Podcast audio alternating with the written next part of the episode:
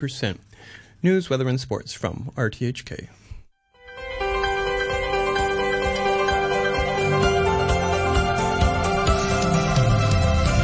Good morning. It's June the twenty-third, twenty twenty-three, and this is Backchat. I'm Andrew Work. And I'm Janice Wong.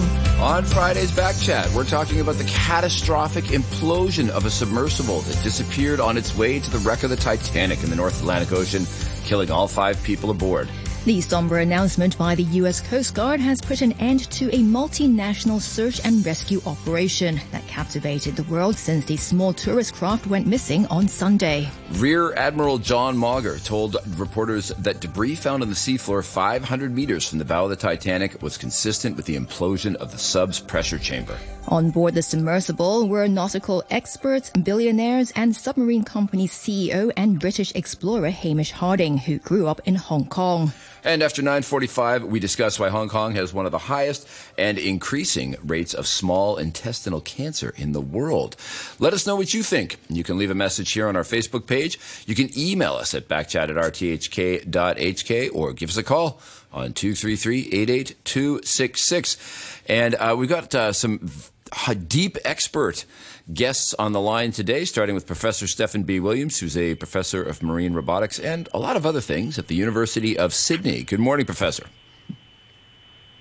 Yeah, good morning. Morning. Pleasure to be here. Welcome to the show. We also welcome Frank Owen, who is a retired submarine commander in the Royal Australian Navy and the former director of the Australian Submarine Escape and Rescue Project.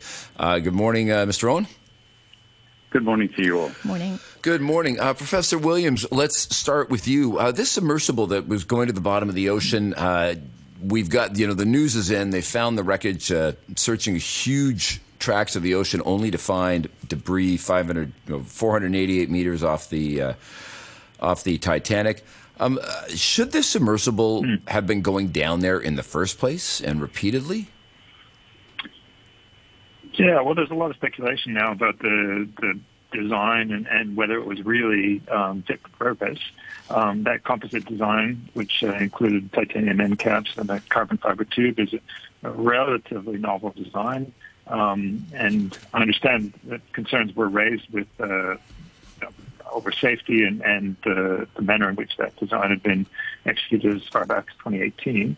So there have been concerns. Uh, I understand that the sub did make several dives previously to, to this sort of depth, but uh, in cycling that pressure, any any anomalies or flaws in the in the pressure vessel itself may have ultimately led to this uh, tragic end. Right. Professor Williams, you mentioned carbon fiber was used. Is it an unusual material for a, a deep sea vessel? Yeah, it's relatively unusual. So some of these sort of composite um, uh, materials are being used. I know of, of some instances of using uh, ceramic materials as well, bonded to to metal structures. Um, more often, um, these have been uh, metal enclosures, so using either titanium or uh, aluminium alloys or, or steel. Um, and, and we understand how those materials perform uh, under pressure. Um, composites are, are strong and, and relatively lightweight, but uh, uh, clearly in this instance, um, and, and I guess we'll know a little bit more about the exact nature of the failure, whether it was carbon fiber or some other element of the pressure vessel, but something has gone catastrophically wrong. I mean, you're making reference to the, uh, well, we all are making reference to the New Republic article that used court documents where apparently uh, an engineer on the project was fired after complaining that he wasn't, he, he first of all had concerns about the engineering and then wasn't allowed to have access to perform proper tests on it. When, when you first heard about this and you knew the submersible that was being involved, was it, were there automatic red flags that went off for you? Were you like, oh, this is, sounds like trouble? Or, or was it like, no, yeah, it could be fine? Uh, you know, I think we were all holding out hope, but um, the information that was available and, and hearing about the fact that they'd lost communication as the sub was scheduled to be approaching the, the sea floor, yeah, that immediately went, what went through my mind was that, that this could have ended up in the, in this catastrophic failure. Hmm. You know, we all hoped that maybe it was just a failure of the communication systems or some other element of the submarine, but or the submersible. But it, it certainly does look like a, a really tragic end to to this search. Frank Owen, I mean, you, you were a command, you were a commander in the Royal Australian Navy. My my understanding is that military submarines, which are I would guess, probably among the sturdiest built. They they don't frequently travel to these kind of depths, and it, you know, it, it's, well, uh, yeah. They, if they do, it's a one-way trip. And then they're not designed or intended to um, to operate anywhere near that depth. There's no operational need for them to do that. But they need to have the flexibility and uh, and uh, um, maneuverability to, to perform a whole lot of functions. And that includes having other systems outside that aren't necessarily contained in, in completely pressure-tight enclosures such as you have in these deep-sea submersibles. So a naval submarine is very different. And even a submarine rescue system is only really going down to like two times the, the normal depth of a of a uh, naval submarine, because they will have about that depth, they start to suffer from what they call non-elastic deformation, where the, the hull doesn't bounce. It, it does. It compresses as you go deeper, mm-hmm. but it doesn't then bounce back to its normal shape if it goes deeper than that. And shortly after that, you then get this implosion. So submarine, uh, naval submarines are uh, a very different beast uh, to to what we saw here. Can you can you give us an idea of what an implosion would start to look like? Because I mean, I'm, I'm sure we've all seen it in movies where everybody's looking around at each other as the dramatic music plays and the pressure gauges are going up and a, a yeah. bead of sweat comes down. I don't know, Sean Connery's face in Hunt for Red October. But, I mean, how realistic is that? Like, what, what actually happens when you think you might be in trouble? Well, if you want to get realism, you don't watch Hunt for Red October. You watch Passport. Okay. Um, and that, that is the most realistic submarine movie I've seen. My wife said to me that she felt my hands being clammy as we watched it in the movie theatre, in the cinema. Um, and it, it was, uh, it really brought home the, the human nature of submarines. And, you know, everybody's forgetting in some ways that the people who are inside this uh, submersible and the people who operate in, in, sub- in naval submarines are people who do it either because they enjoy the professionalism, the camaraderie, or because they've seen and had the stories relayed about um, from from those who have done deep dives in the uh, in a professional industry such as the o- offshore oil and gas industry, and they come back with stories of the wonders of the deep, and so people get their um, curiosity piqued at that point, and they say, "Well, I want to have a part of this. Mm-hmm. I don't want to have to go through all all of a, a career being a deep sea diver. I'd like to just just." get this experience."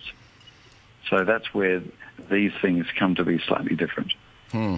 And, and and would it, I mean, would, would you see like screws popping out, or, or would it be a very sudden phenomena with, when actual implosion occurs? Oh, you wouldn't even see or know anything.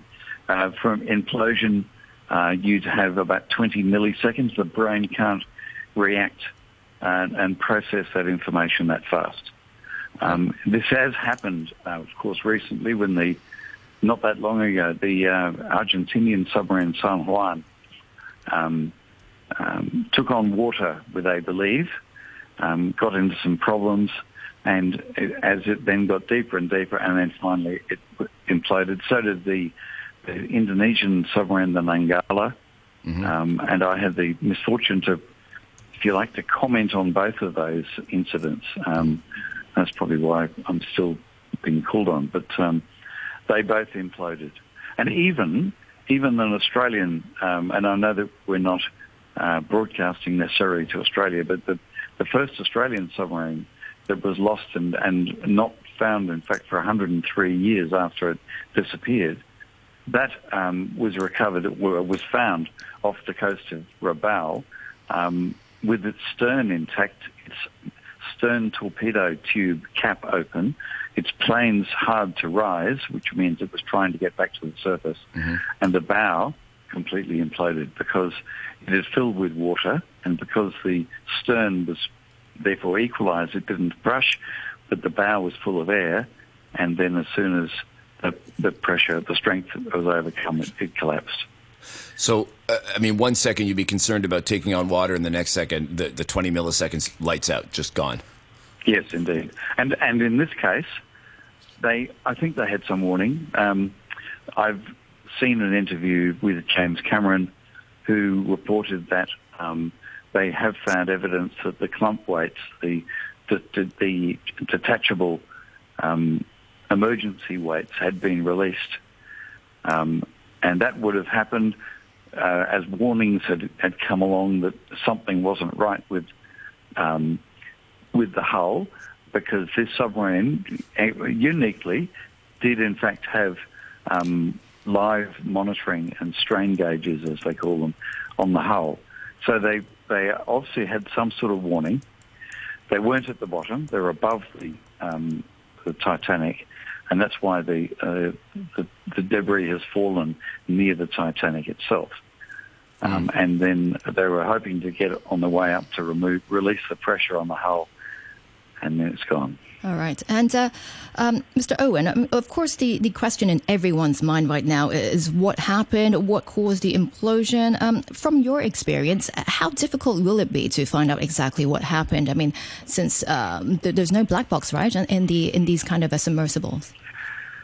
Uh, yes, but, it, but even a black box will never won't tell you why um, the fuselage or the wings fail on an aircraft. It'll tell you what the conversation's been. It'll tell you what command, what um, uh, thrust or uh, commands have been applied to, to the control surfaces, um, and what machinery has changed. But it won't actually uh, provide that engineering analysis of why um, the hull failed. And, and so, when, for example, the one of these uh, Hawaiian Airlines, um, the the there was this mat- rapid decompression when the whole part of the of the fuselage just in front of the first class section just blew off. Mm. There was obviously some weakness near the door, um, and um, you know, the black box won't tell you that. So, so having a black box in itself is useful to record the last seconds of, oh, I wonder why, and then it stops. So it really won't tell, wouldn't have told you much. That said, I think what they would hope to recover, when they recover the pieces, they will find delamination. They will be able to do some deep laboratory analysis to to um, understand why it might have, and perhaps they will be able to determine that if this had been actually a, a long-standing flaw in this part of the, the, the hull, which led to its collapse. Mm. Um, Professor Owens, what, what else would you add to that investigation if you were involved? As Professor Williams, are you talking to? Or, oh, yeah, yeah, Professor Williams. Sorry, yeah, Professor Williams. Yeah, what, what, what would you what would you add yeah. to the investigation if you were yeah. involved? And what what else would you be looking for? Yeah, I certainly think, um, as Mister Owens has said, is is um, trying to recover some of the, the pieces of the, the submersible will be the next step in really understanding what's gone wrong, which element of the pressure vessel has failed. So it is a composite design with, you know, metallic end caps. Uh, there's a viewport. There's the the carbon fiber hull. Um, I suspect they may be able to have some idea of which element has failed just with a visual inspection, so they'll have their remotely operated vehicles in situ with high-resolution imagery coming back. Um, they'll be able to do a bit of investigation of the debris field and, and look at the, the major components of the sub, submarine or the submersible. Um, and but I, you know, and they may attempt to recover some of this, but this is a challenge in itself. This is You know, the, the debris is located at, at three thousand eight hundred meters under the sea floor. They have robotic submarines with manipulators. They may be able to, to recover small pieces or drag some parts of the, the submarine up. But there is a fair bit of weight there, and, and you know, getting that back to the surface is going to be a pretty difficult process in itself. I understand the communications went out quite early in the descent. What is normally a two to three hour descent? Is there? Is there? I mean, is there? Does that tell us anything, or what? What more can? What more light can that shed on the situation? If the fact that the communications went out so early in the descent, did they? I mean, if they had an incident, do you think they, uh, you know, started taking on water, lost communications, and went down really quickly? Um, because they were found quite close to the Titanic. So the, yeah. Yeah. The reports I've heard is that they were about an hour and forty-five into a two-hour descent. So you would have expected them to be quite close, and given that the debris field's not, you know, it's within a few hundred meters of the wreck itself, they, they would have been nearing the bottom. Um, when the, the failure of the system occurred, um, whether their um, hull integrity sensors would have alerted to the fact that there was an imminent failure. And, and as Mister Jones said, you know, they, it seems that they may have dropped the weights and, and tried to ascend um, before the failure occurred. Um, you know, you, you, you have to uh, wonder what was what was happening at the time. Now, I have seen reports that the U S Navy actually has recordings that are consistent with uh, acoustic recordings that are consistent with the implosion. So sound travels very far underwater. So they do have recordings, it appears, of uh, the time when the failure occurred, so that they'll be able to backtrack that to where within the, the dive cycle the, the, the vessel was, was meant to be. But in all likelihood, it was it was quite close to the seafloor uh, when the failure occurred. I mean, this is this is an interesting little piece of news that's come out. Is this this report of the U S Coast Guard picking up on a noise that indicated an, an implosion event on Sunday, uh, and yet we're just hearing about that today after, you know, millions and millions of dollars have been spent on, you know, aircraft combing the surface of the ocean for thousands and thousands of miles, and yep. you know, I mean, I mean, uh, I understand perhaps they wanted to keep up the morale of people in the search, and it wasn't completely confirmed uh, what the noise was, but it does seem like they might have actually had a pretty good idea of what went wrong on Sunday. Now, is that is that fair, or what? How should we interpret that? Yeah, I mean, some of those passive acoustic systems, you know, you do have to get the data back. Some of them aren't connected directly to, um, you know, to, to land and, and aren't necessarily monitored in real time for this sort of event. So somebody's going to have to have gone back through the acoustic recordings um, to try and find this event. I expect that they've been doing that over the last few days. And, and yeah, it's not entirely clear when, when it's become obvious that that's, that's actually, uh, you know, they have heard um, uh, the sound of that implosion occurring. Commander Owen, yeah. they said they said the Coast Guard picked up yeah. on that. Yeah, I've got a, a, a slightly different perspective on this. Um, they they didn't hear it, and they uh, the the Navy heard it, and they oh, have the this um, these subsea arrays.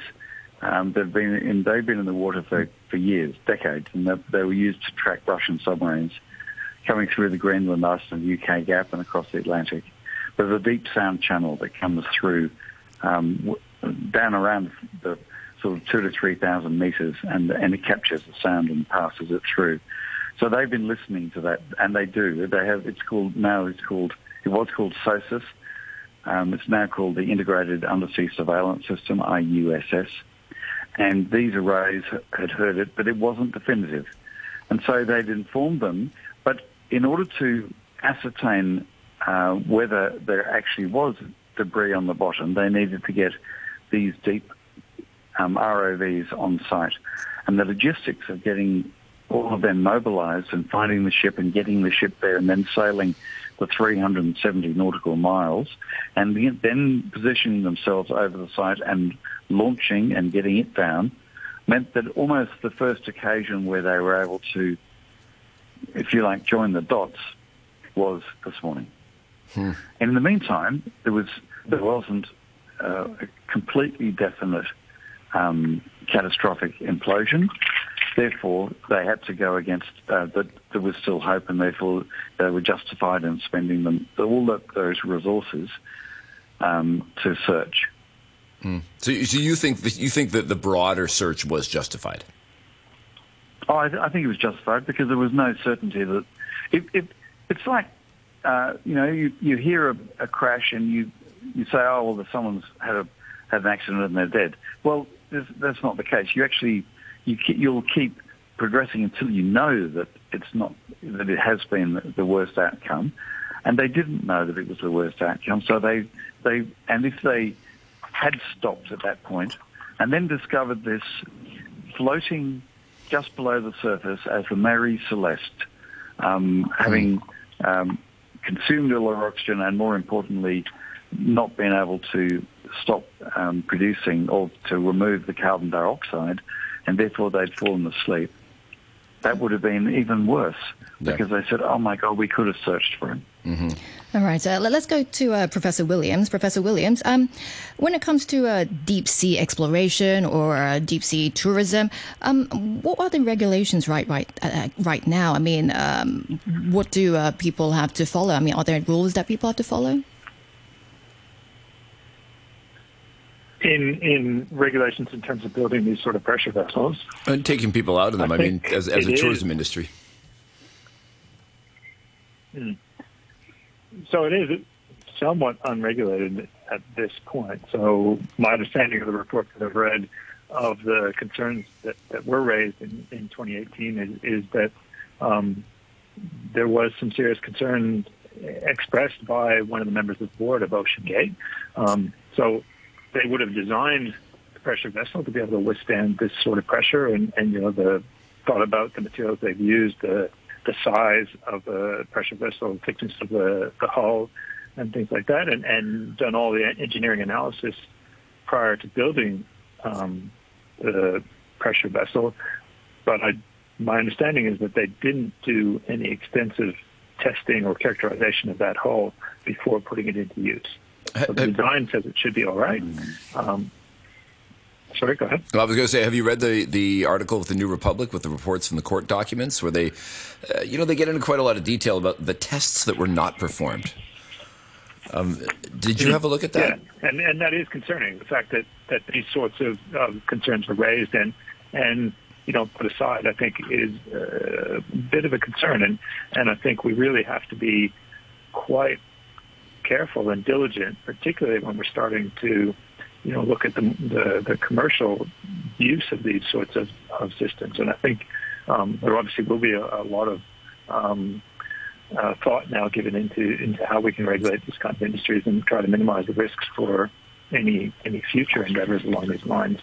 Um, you know, and, and another challenge, I suspect, is that these are, are operating largely outside of um, um, state waters. So, you know, there's a little bit of gray about where the responsibility lies with ensuring that these sorts of um, vessels are, are fit for purpose.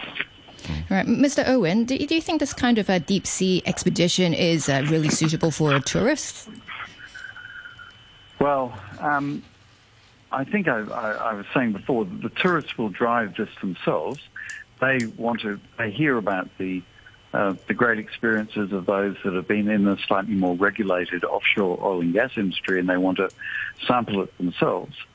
But to, to go back, perhaps, if I may, to the um, regulations on it, mm. um, there is no regulation that says you can't go under the sea in a, in a submersible. Um, what the, the various stakeholders um, have done in the past and continue to do is that they... such as a, a company like Chevron or somebody, or a, a university that might be conducting subsea research. They say that their risks need to be managed by review, competent review from another organisation that's independent. And so they will approach these, comp- these organisations like D N V and Lloyd's, and, they, and th- those organisations will then go through the design and... Um, identify the areas where they think it could be improved, and measure it against their their their defined. They've built sets of what they call rules, um, which are the the they define the methodology that they do to say, have you got this item? Have you got this capability? So the tourist industry isn't faced, especially when it's it's a self-funded and individually owned company, the, there isn't necessarily any accountability higher up. Mm. Um, and it's that lack of accountability, I think, which urges uh, the impatient um, uh, owners, such as Sharman here, who yeah. says, I don't have time for that, and I'm here to change the world, and I just want to get on with it. All right, we're going to um, have to... And, yeah. yeah. We're gonna we're gonna have to uh, we're gonna have to hold it right yeah. there for a moment. We are going to have uh, Commander Owen with us after a short break for the news. We are going to be saying goodbye to Professor Stephen B. Williams, the Professor of Marine Robotics at the University of Sydney. Thank you very much for joining us on the show today, as we are talking about the implosion of the uh, submersible that was lost on its way to visit the Titanic wreckage at the bottom of the Atlantic Ocean. Uh, having a quick look at the weather, mainly cloudy with a few showers and isolated thunderstorms. Hot with sunny intervals, max temperature around thirty-two degrees, but there is a thunderstorm warning in effect until at least eleven thirty today. Uh, so I guess be careful and don't get struck by lightning. Right now, the temperature is thirty degrees Celsius and seventy-eight percent at Backchat. And now the news with Tom Warden. The U S Coast Guard has confirmed that the debris covered on the ocean floor near the wreck of the Titanic in the North Atlantic belongs to the submersible, which disappeared on Sunday. Five people on board are thought to have died. Among them was Stockton Rush, the C E O of OceanGate, the firm which runs the Titanic voyages. A Honduran woman accused of running a highly profitable people smuggling business has been extradited to the United States. Maria Mendoza has been charged with human trafficking and money laundering by a court in the state of Arizona. And locally, a forty-five-year-old man has died from stab wounds to the chest at a house in Lun An New Village in Tun Mun. Police said at about ten thirty p m, a thirty-nine-year-old woman reported that her husband had been stabbed and injured. Paramedics arrived, but the man died from his injuries at the scene. I'll have more news at ten o'clock. It's time to carry out repair works for aging buildings. Operation Building Bright two point oh offers financial assistance of up to fifty thousand dollars to owner-occupiers. The Fire Safety Improvement Works Subsidy Scheme also offers financial assistance up to sixty percent of construction and consultant fees to owners' corporations. Applications have started. Please submit applications online, by mail, or in person from now till the September thirtieth closing date. Call three one eight eight, one one eight eight for details. The Minimum Wage Commission is collecting views on the review mechanism of the statutory minimum wage. With reference to the views collected from the first stage consultation, the Commission would like to collect more specific suggestions from various sectors in this round. You are invited to send your views to the Commission on or before June twenty-fifth. For details, please visit its website at m w c dot org dot h k.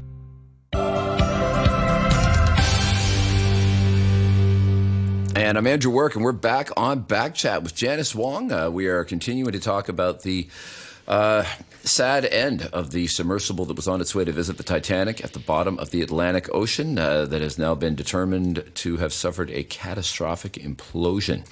Uh, continuing on the show, we have Frank Owen, retired submarine commander in the Royal Australian Navy and the former director of the Australian Submarine Escape and Rescue Project.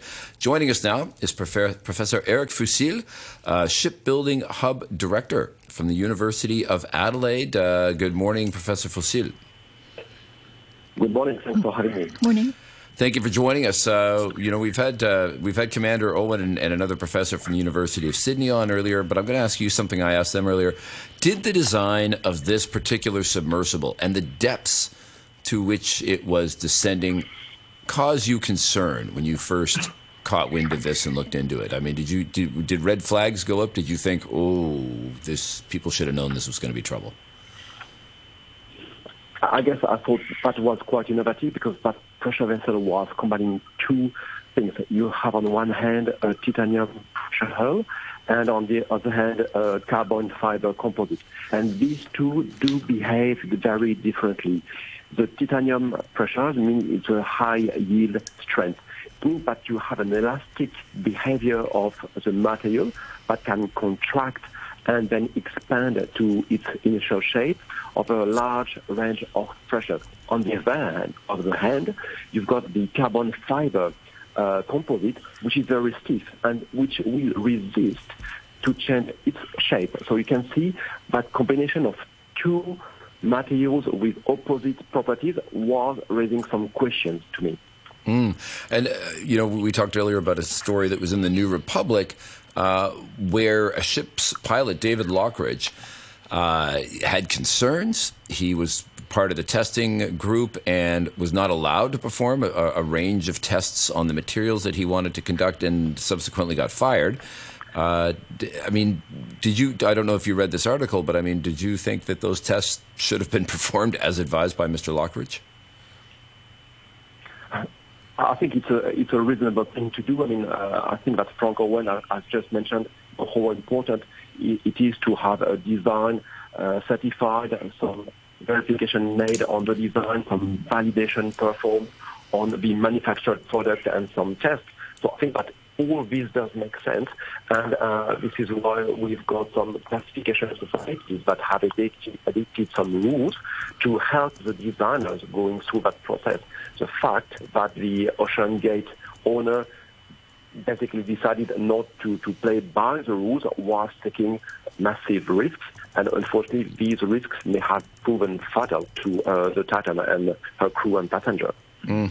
I mean, clear, he was on he was on there, and apparently he had made many descents in this vehicle himself. Uh, so, I mean, there there may be some cosmic justice in this, or maybe it just suggests that he was very confident in the design. I, I where, where would you fall on that?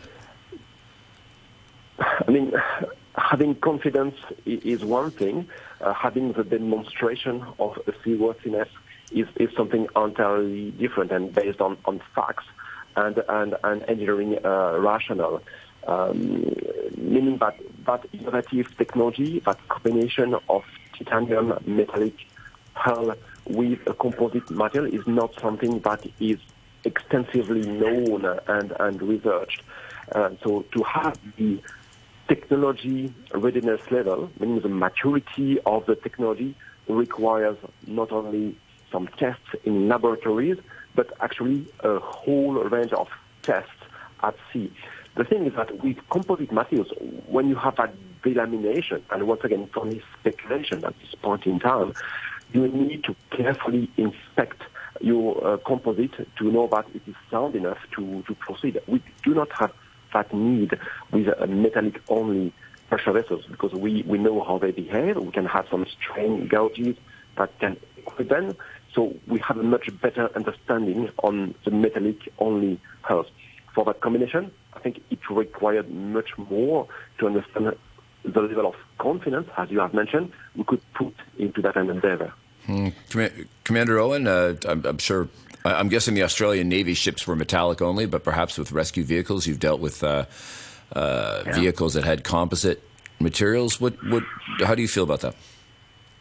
Well, I, I agree with it, but the and and I would also add that um, the uh, perception that was held by Stockton Rush that um, going through um, the rigors of the engineering analysis that uh, would be provided by um, these one of these certifiers um, is too much. When Romora, the Australian Submarine Rescue Vehicle, was was designed and delivered, this was um, at that stage, while it used a pressure vessel was, that had previously been in survey, the rest of the system included a uh, including a, a unique articulated skirt. But the whole system was designed, built, tested, and certified, and brought to Australia in twenty-three weeks. And the uh, Detnorsky Veritas surveyors worked with the designers all the way through. So um, it is just simply not true that um, these organisations just sit in their back rooms and, and um, look at it at their leisure. And they provide a very, very important risk reduction approach to, um, or a, a very important approach to reduce the risk um, in uh, taking on what is more challenging than going to the moon. Hmm. Is it, is it uh, are there different rules for submersibles that are operating in international waters versus those that are still within the jurisdiction of a company's off, or a country's offshore regulatory environment? No, the, these rules are not about where you can operate it and who and who has jurisdiction. They're providing the engineering certification that then will be accepted or not by a jurisdiction if it has um, uh, jurisdiction over it. Mm-hmm. Um, so they're operating in the high seas, but so do so does offshore oil and gas industry. But they choose that whenever they put um, people inside a submersible that they have responsibility for, that they manage their risk by getting having it certified. Right, Mister Owen, I mean, um, before the news, before we took the break, uh, took a break for the news, uh, we were talking about the regulation of deep sea expeditions, and you mentioned uh, that uh, the lack of accountability was a problem. So, in, in future, how do you think um, um, deep sea expeditions should should be regulated? Well, again, the, the, I'm not sure they can be regulated per se because they're operating outside of uh, any jurisdictional boundaries. The regulation will come from the market that will say, I'm not going to go on board this. I want to see some sort of evidence that, that others have looked at the sort of the uh, safety analysis of it, and that the risks to me are um, are risks shared, if you like, by by it, them having been reviewed by competent people, hmm. and and and more importantly, independent. Yeah, I'm sure OceanGate's going to have a little trouble uh, attracting customers in the in the near future. Mm-hmm. um, Professor Fusil, what what is the interaction between the shipbuilding industry and private operators like this that want to try something different, something innovative? Uh, I mean, you know, what, how does how does what is the dynamic between the two there? If, if somebody comes up with a new design, they arrive at a shipbuilding facility and say, "This is what I want you to build." How much responsibility is on the shipbuilder Uh, beyond producing to specifications that they're provided with? If we are doing this in the Australian uh, context, for instance, the, the shipbuilder has uh, to exert a, a due diligence. That means that the shipbuilder cannot just be handed over a design and say, yeah, I'm just manufacturing uh, as the blueprints are, so to speak, but the shipbuilder would have to make sure that the asset that is manufactured in uh, the facilities are indeed safe uh, to be uh, operated. And, and, and that would require um, a shipbuilder with sense of responsibility and due diligence to go up uh, into the food chain and to ask the evidence in, in the design, and then to have a proper set of verification and validation for the manufactured uh, product to make sure that what is being delivered is actually fit for purpose.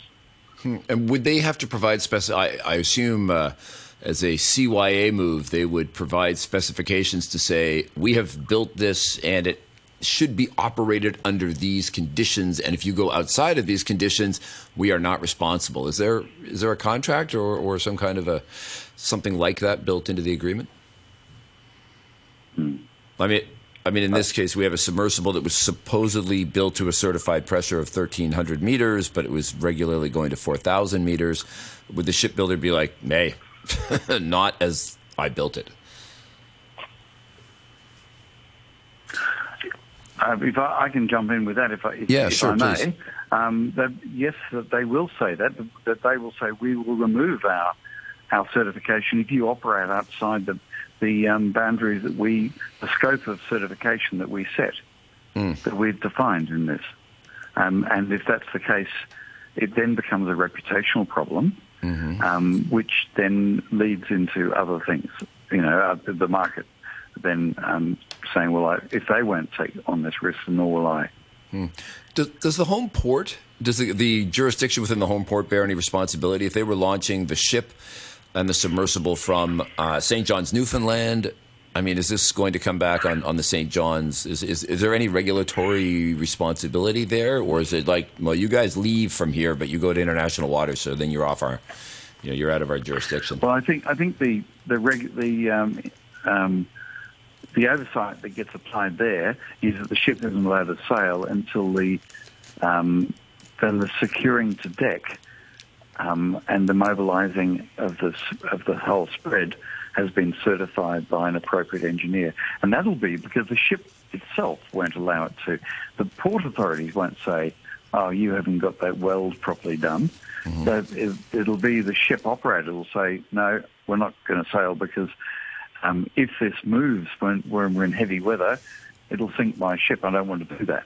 Mm. Um, the it, it's it's. It's very difficult to, and, and really it's beyond, I think, my expertise to, to really comment on these legal aspects, but, but I can, I can uh, demonstrate my experience in it, uh, or illustrate it with my experience, but not necessarily give any sort of legal opinion. Right. Okay. Um, and if that's enough, not enough of a disclaimer, then uh, I don't know what is. We'll get the maritime lawyers on the next time we talk. Professor Fusil, um, I, I can only imagine that the, the buzz, the conversations among people that are in your uh, specialty, in your field, I imagine it's ferocious this week. What are people in the shipbuilding industry, in the shipbuilding uh, academia, what what is the tone of their conversation? What are they focused on? What what have they picked out of this that we might have missed? Well, I, I can only speak for myself on, on this because everyone would, would have a different opinion. But um, I mean, like you also guessed, I mean, uh, who work uh, or who have worked in those um, undersea environments, we we know that uh, it's it's very complex. So we often compare what we do in uh, the submersible or in the submarine engineering domain with what is done in, in space. Um, I think a lot of us know that the the pressures that uh, are crushing our assets are, are enormous, and, and there is not a lot of room, and there is no room for uh, for complacency. And and I think that what we would like to convey, or what I would like to convey, is that we do our job seriously, whether we are teaching uh, students, whether we are in the uh, submarine industry. And, and this is why sometimes it's, it's a slow pace. We are quite conservative, but for good reasons. I mean, I'm going to give you a simple instance. We have been using uh, batteries on, on submersibles and submarines for more than one hundred years, and they were with lead-acid batteries. Or even in military submarines, we are only just by today moving to lithium-ion batteries because we know all the horror stories of what could go wrong with those brand new technology. So we go by small incremental steps in those uh, technological domains for good reasons. And that's basically, I guess, one of the lessons learned that we would like to, to convey. Um, we are serious as a committee about what we do in, in that business. That, that does not prevent anybody to, to be bold, but there are still some boundaries that do exist. And if you don't play by some rules, then uh, tragedies will happen. Hmm. And apparently one has happened in this case. Uh, very serious but fascinating topic as well. I'd like to thank uh, Frank Owen, retired submarine commander in the Royal Australian Navy and the former director of the Australian Submarine Escape and Rescue Project, for joining us today. Uh, as well, Professor Eric Fusil, the Shipbuilding Hub Director at the University of Adelaide. Uh, and thanks to our producers for pulling in some great experts to join us today on Backchat. Thank you. ninety-five years of public service broadcasting. Stay tuned with Hong Kong. Happy ninety-fifth birthday, R T H K! Thank you for ninety-five years of public broadcasting service. Keep up the amazing work. I'm Janice Wayland. ninety-five years of public service broadcasting. ninety-five years. Stay tuned. Stay tuned with Hong Kong. With Hong Kong. You're listening to Backchat. Call us on two three three, eight eight, two six six and have your say.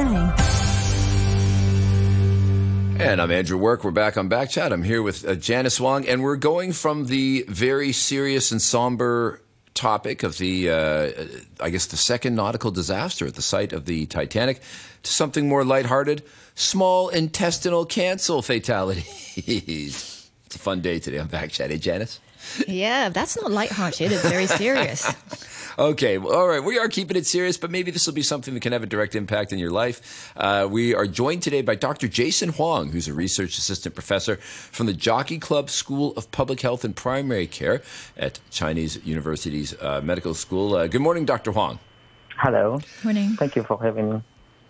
Thank you for thank you for joining us, um, Doctor Huang. Uh, this has been a, a this is a multinational study that found that Hong Kong has kind of a special place uh, in terms of the results that came out. Can you tell us a little bit about what was discovered about uh, the the study globally, but also about Hong Kong in particular? Yes, our research found that small intestinal cancer, although not very common, is becoming more common worldwide, including Hong Kong. In the past ten years, the number of cases in Hong Kong has doubled. We study where and why this type of cancer occurs and how it is related to certain factors. we discovered that small intestinal cancer is more common in wealthier countries, and it's linked to things like the country's wealth, people's living habits, and certain diseases. Our study helps us understand this type of cancer better and remind us of the importance of finding it early and preventing it. Of course. Now, uh, let's get into the numbers a little bit. So when you say the numbers have doubled uh, over the past decade, so uh, I'm looking here, two thousand eleven, there were eighty-eight cases in Hong Kong. In twenty twenty, one hundred sixty-four. Uh, I guess our population has increased in that time, gone down in the past year, but I mean, the population has increased. Uh, people are living longer, which means, you know, as they get older, they have a higher chance of getting cancer just from sticking around. I mean, how do you control for those numbers? The absolute numbers don't sound great, but uh, could it just be population growth and an aging population? So we're just going to have more of every kind of cancer?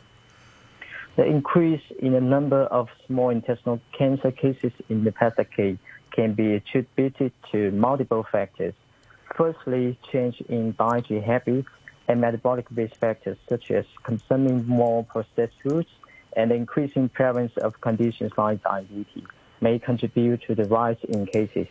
Secondly, the aging population plays a role, as you mentioned, as this kind of cancer is more common among older individuals.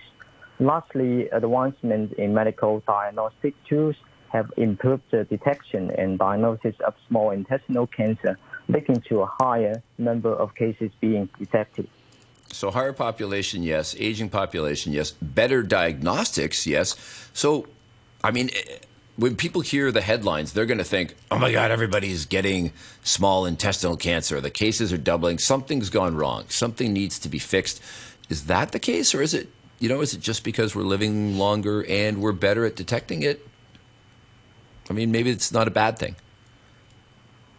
Uh, yes. Uh, although it, it is It's becoming increasingly popular, we, we should be noted that it is still rare in the form of cancer compared with other more common cancers, such as lung cancer and colorectal cancers. This is still very rare. Mm-hmm.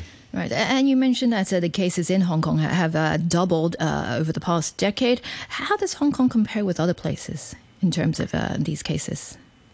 In Hong Kong, the situation regarding small intestinal cancer is concerning. The number of cases have doubled over the past decade, including an inc- significant increase. Currently, the incidence rate of small intestinal cancer in Hong Kong is relatively high compared to the global average. This means that more people in Hong Kong are being diagnosed with this type of cancer.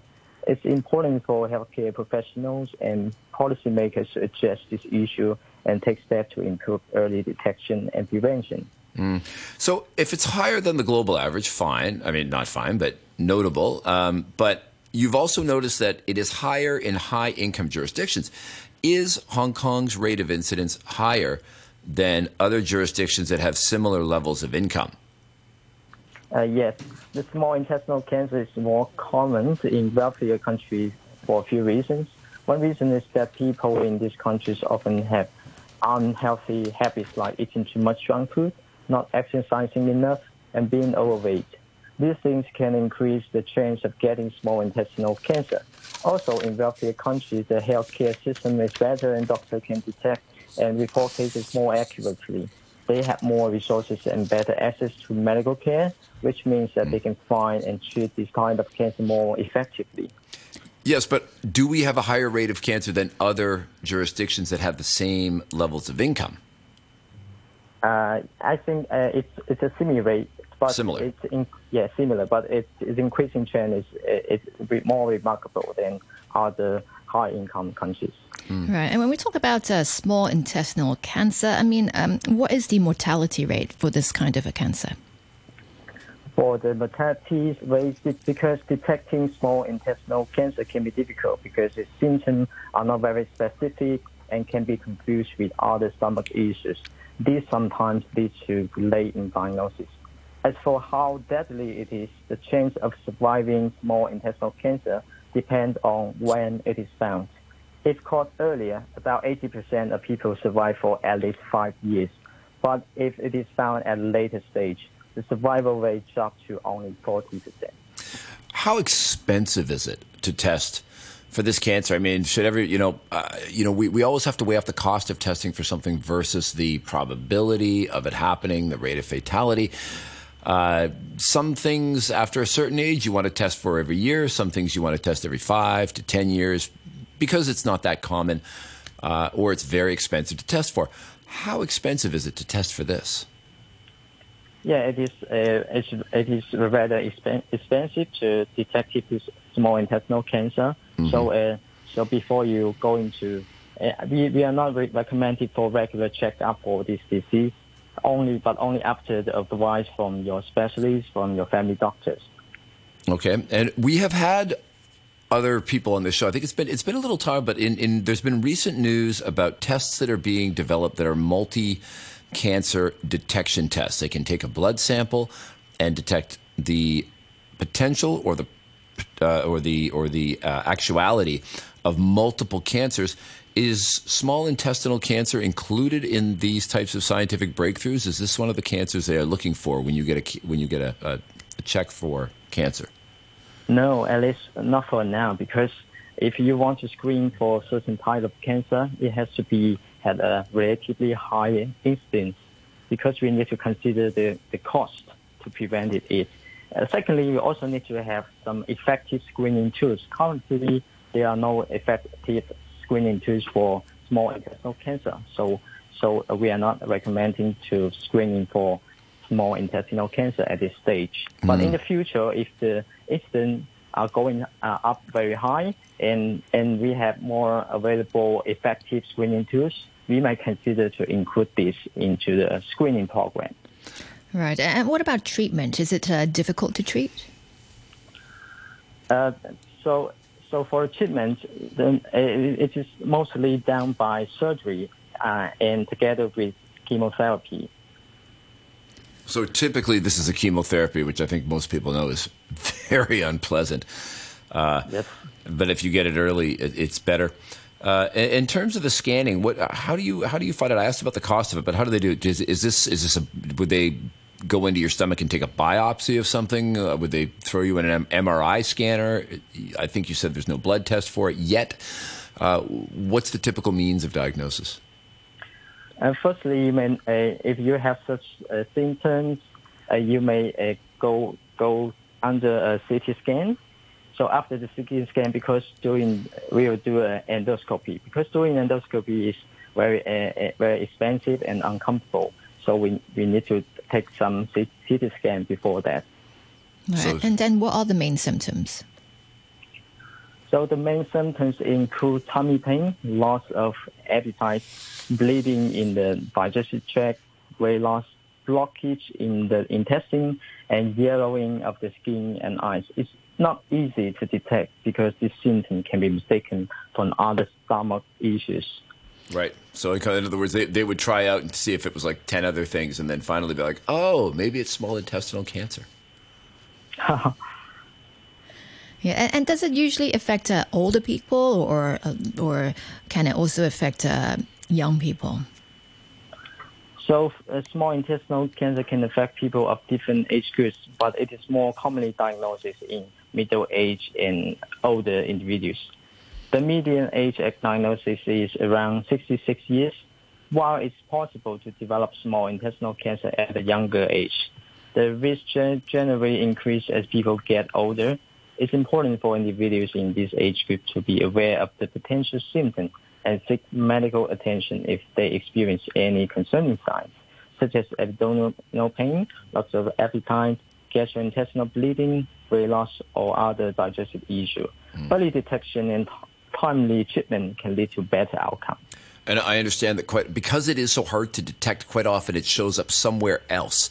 So you've got something, maybe it's in your lungs or your heart, and then they say, oh, let's have a look. And then when they run the genetics, they're like, mm, small intestinal cancer in your heart or in your lungs because it has metastasized. Uh, but by then, you're probably in pretty big trouble, yes? Yes, uh, sorry, I didn't catch your question. Well, I mean, I mean, apparently because it's so hard to detect in the small intestine, you, quite often it's detected after it's already metastasized and shows up somewhere else in the body.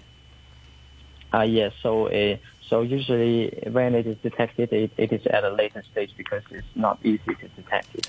All right, well, that that's one that we're going to have to uh, continue to keep an eye out for. Of course, as always, live healthy, people, because there's a lot of other cancers out there that might get you before this one. So get your exercise, eat your vegetables. Thank you very much to Doctor Jason Huang, Research Assistant Professor from the Jockey Club School of Public Health and Primary Care at the Chinese University of Medicine. Thank you very much for joining us on the show today. Uh, I'd like, like to thank Janice Wong. Janice, it's been great doing it with you. Thank you. Had a nice little rest to come back supercharged for the show today. Also, thanks to our producer, Raphael Blett, and, of course, our sound engineer, uh, Tsang Ling Ming. Thank you very much for doing such a great job. This has been Backchat. We're going to be back. Uh, we'll have Money Talk at eight a.m. on Monday with me, Andrew Work, and then Backchat. And once again, Janice will be on with Philip Wong.